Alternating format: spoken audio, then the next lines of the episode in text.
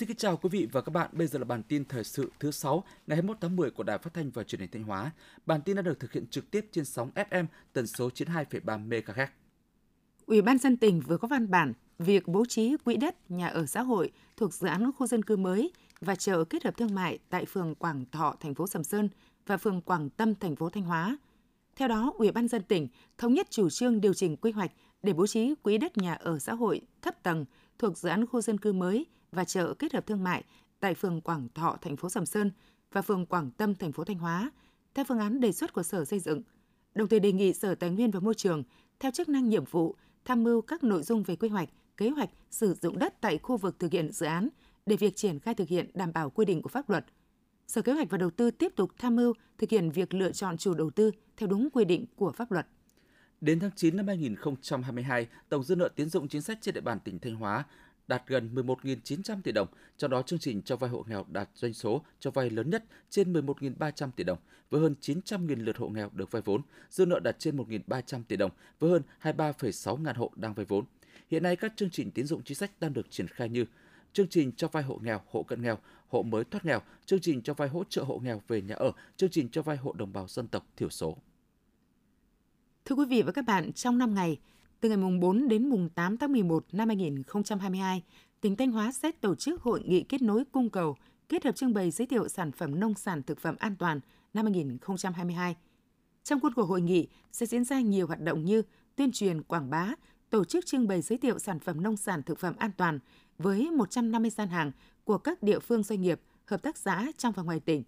Lễ khai trương trưng bày giới thiệu sản phẩm nông sản thực phẩm an toàn tỉnh Thanh Hóa năm 2022 kết nối cung cầu sản phẩm nông sản thực phẩm an toàn và tập huấn, hướng dẫn, hỗ trợ đưa các doanh nghiệp, hộ sản xuất nông nghiệp lên sàn thương mại điện tử.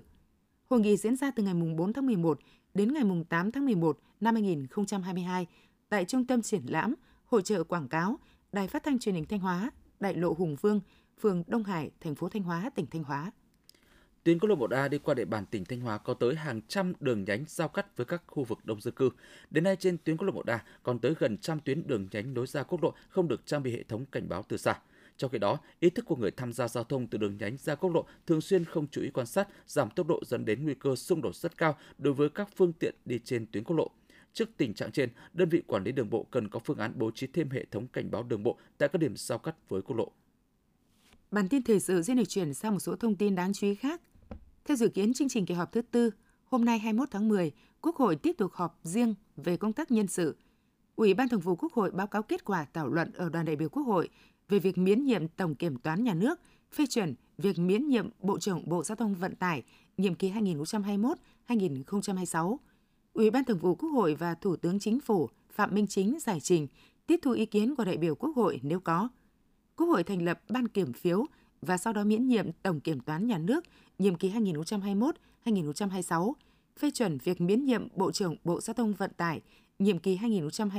2021-2026 bằng hình thức bỏ phiếu kín.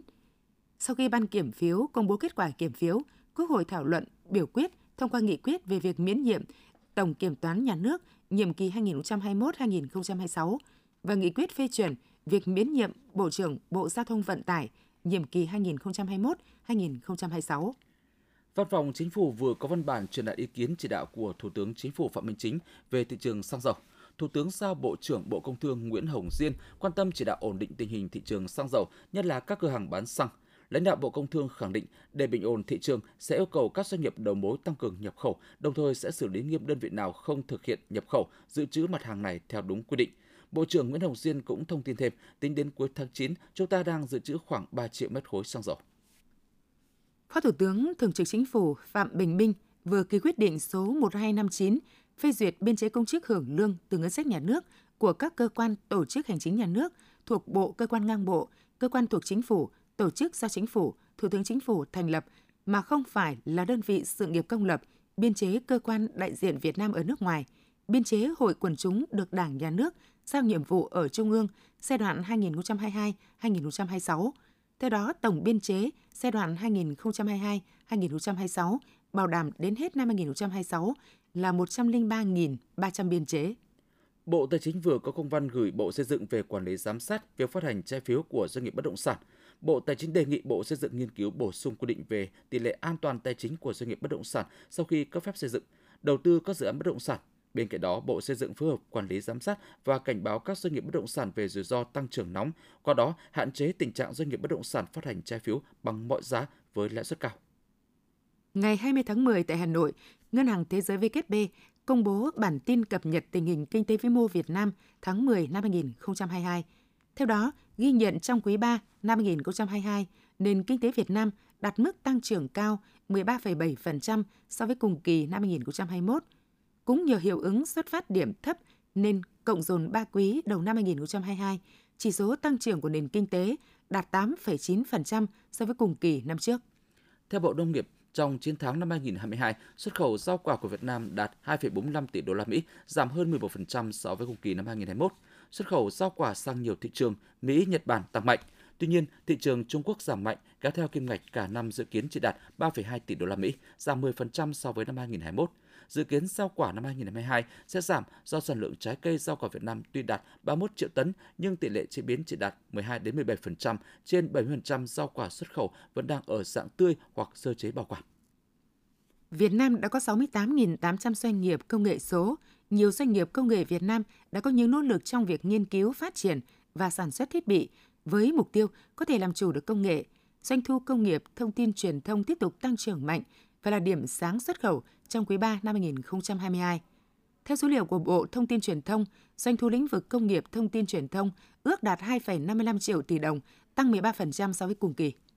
Hiện Bộ Công Thương đã được chính phủ giao cùng các bộ sửa nghị định về đầu tư và phát triển chợ, trong đó có việc chuyển đổi quyền khai thác tài sản công ở các chợ truyền thống. Tổng số 8.549 chợ truyền thống hiện có hơn 8.000 chợ là tài sản công thuộc quản lý của nhà nước. Bộ Công Thương sẽ làm việc với Bộ Tài chính, Cục Quản lý Công sản về việc chuyển đổi một cách hiệu quả, khai thác hiệu quả tài sản của nhà nước mà vẫn đảm bảo được an sinh xã hội cho người dân.